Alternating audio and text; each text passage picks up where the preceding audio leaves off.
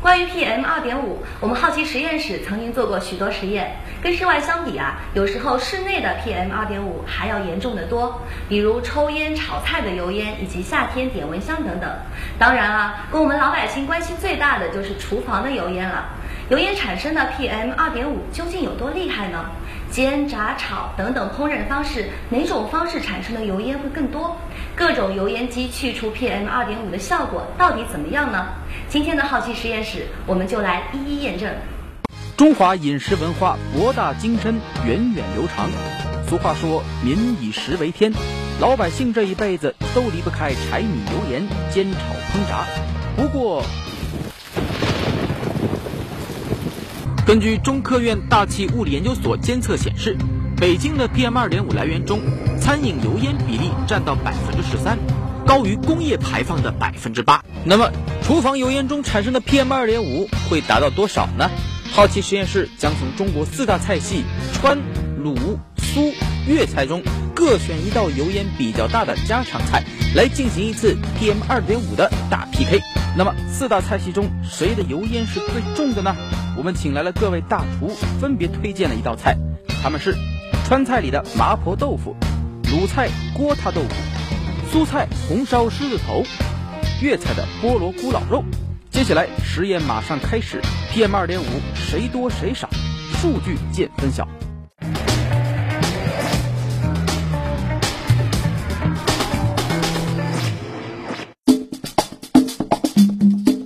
我们今天实验，我们还专门搭建了一个符合国家标准的厨房。这厨房长什么样？带你进来看一看。就在这个里面，我们这个厨房呢，一共是长三米五，高两米五，宽也是两米五，就是这里了。在这个厨房，看好，已经有了这个抽油烟机和我们搭建好的灶台。等一会儿实测就要开始。BMP 两百系列大气粉尘监测仪可以监测大气中的 PM 十与 PM 二点五，它广泛运用于大气环境中的颗粒物检测，测量精度高，抗干扰能力强。权威性是比较高的。嗯，用它来检测我们炒菜里面产生的 PM 二点五油烟，能完成这个任务吗？啊，这是完全无压力的。在每次实验开始前，这台仪器都会采集一个厨房的 PM 二点五初始值，也就是室内正常状态下 PM 二点五的含量。接下来，我们封闭所有的门窗，开始炒一道菜。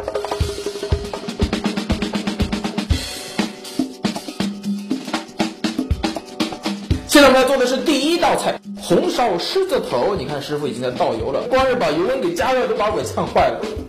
没有油烟机又门窗紧闭的厨房里，布满了呛人的油烟。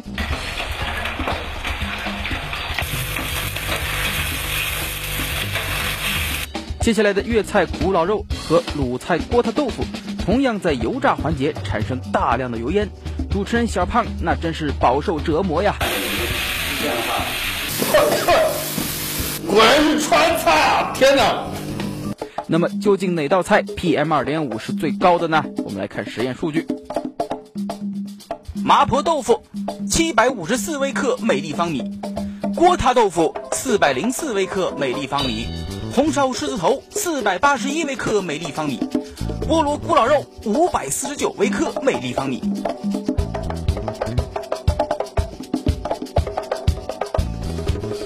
根据相关标准，户外 PM 二点五的浓度超过二百五十微克每立方米，空气质量就已经达到了严重污染的程度。这四大菜系中有三道菜的 PM 二点五都已经超过了这个标准，而这麻婆豆腐更是恐怖啊！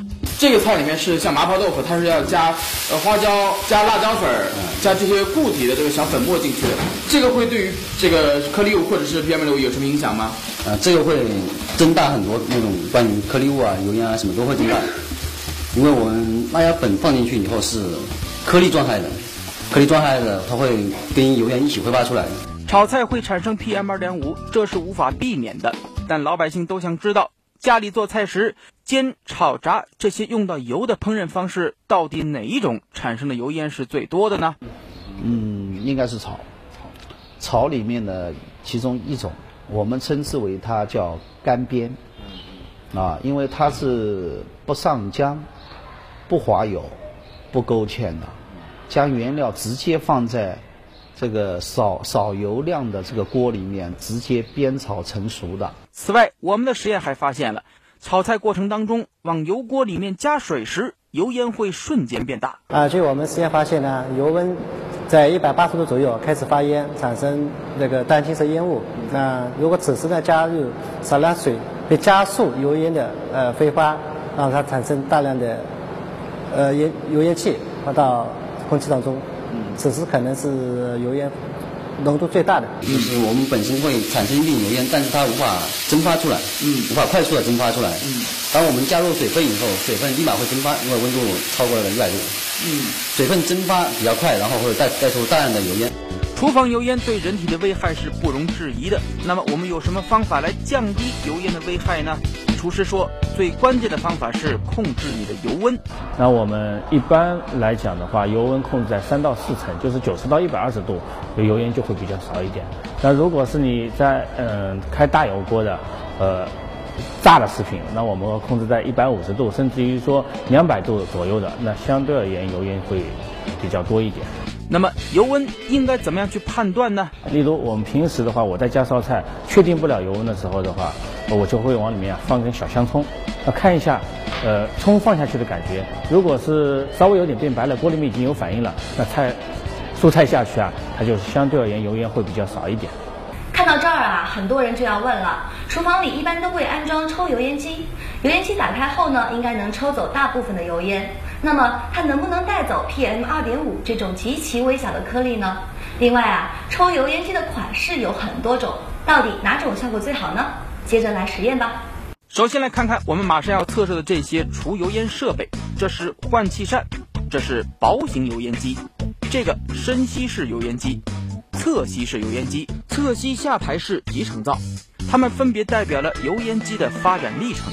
接下来，我们的实验员要做同样的一道菜——麻婆豆腐，看看这些设备都有怎么样的表现。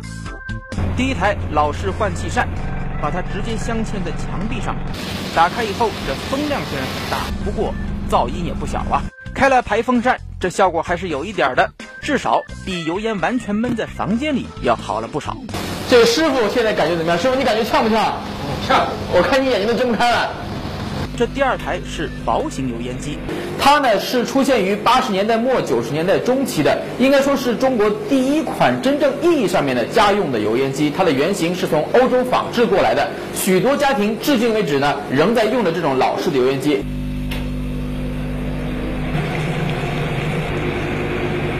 我们家的长辈呢用的就是这种老式的油烟机。其实你如果在现场就能感觉到其实这个油烟味儿还是挺冲的。我现在衣服上都是这个这个味道。接下来的这两种油烟机呢，可以说是我们家里面比较常见的款式了。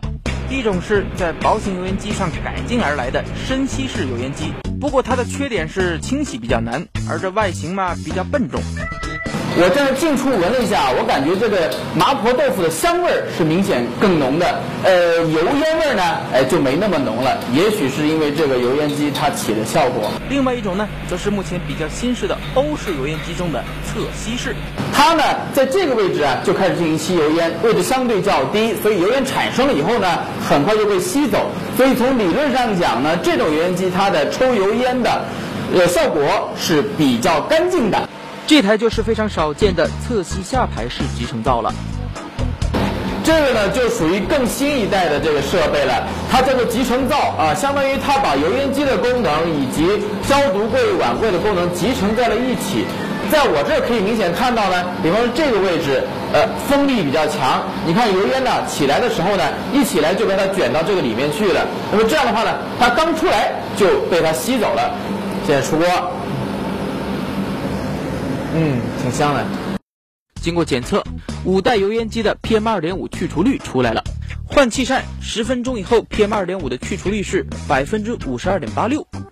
薄型油烟机十分钟以后去除率是百分之六十三点四一。深型油烟机去除率百分之六十九点四八。侧吸式油烟机百分之七十点四四。侧吸下排式集成灶去除率是百分之七十三点九九。可以发现。随着油烟机的不断更新换代，对于油烟中 PM2.5 的去除效果也是越来越好。其实，油烟机的演变主要体现在两个方面：一是功率的增强，二是油烟机吸风口的位置更为科学。早期的换气扇挂在墙壁上，它离油烟产生的源头锅子很远，这油烟要穿过大半个厨房才能被排出去。后来的深吸式油烟机，风口距离油锅缩短到了不足一米，这油烟能更快被吸走。但是由于风口的高度正好是我们呼吸道的位置，这上升中的油烟仍然免不了有部分会被人体吸入。再发展到集成灶这一代，这风口的位置就更低了，仅在油锅上方二十多厘米。这样，油烟在刚上升的时候就被吸走，进入人体的部分就更小了。看来啊，油烟机越发展，PM 二点五的去除效果越好。有人可能会想了，什么时候油烟机能够把 PM 二点五全部除掉呢？这个还真有点为难油烟机了。PM 二点五的去除率跟除油烟的效果不能划等号，因为衡量油烟机好坏有四个方面：气味降低度、油脂分离度、风量、风压、噪声。这些跟 PM 二点五啊都不是直接相关的。事实上呢，市面上油烟机的气味降低度都远远大于它的 PM 二点五去除率。说到底呢，去除 PM 二点五是个难题，就连一些高档餐馆用先进的高压静电除尘设备，也无法有效的去除这些雾霾。所以呢，我们只能寄希望于科技的进一步发展了。欢迎添加好奇实验室的公共微信，操作很简单。首先在微信通讯录中点击订阅号，然后点击右上角的这个加号，在搜索框中输入“好奇实验室”，点击搜索，点它一下就可以了。好奇君每天和你见面哟。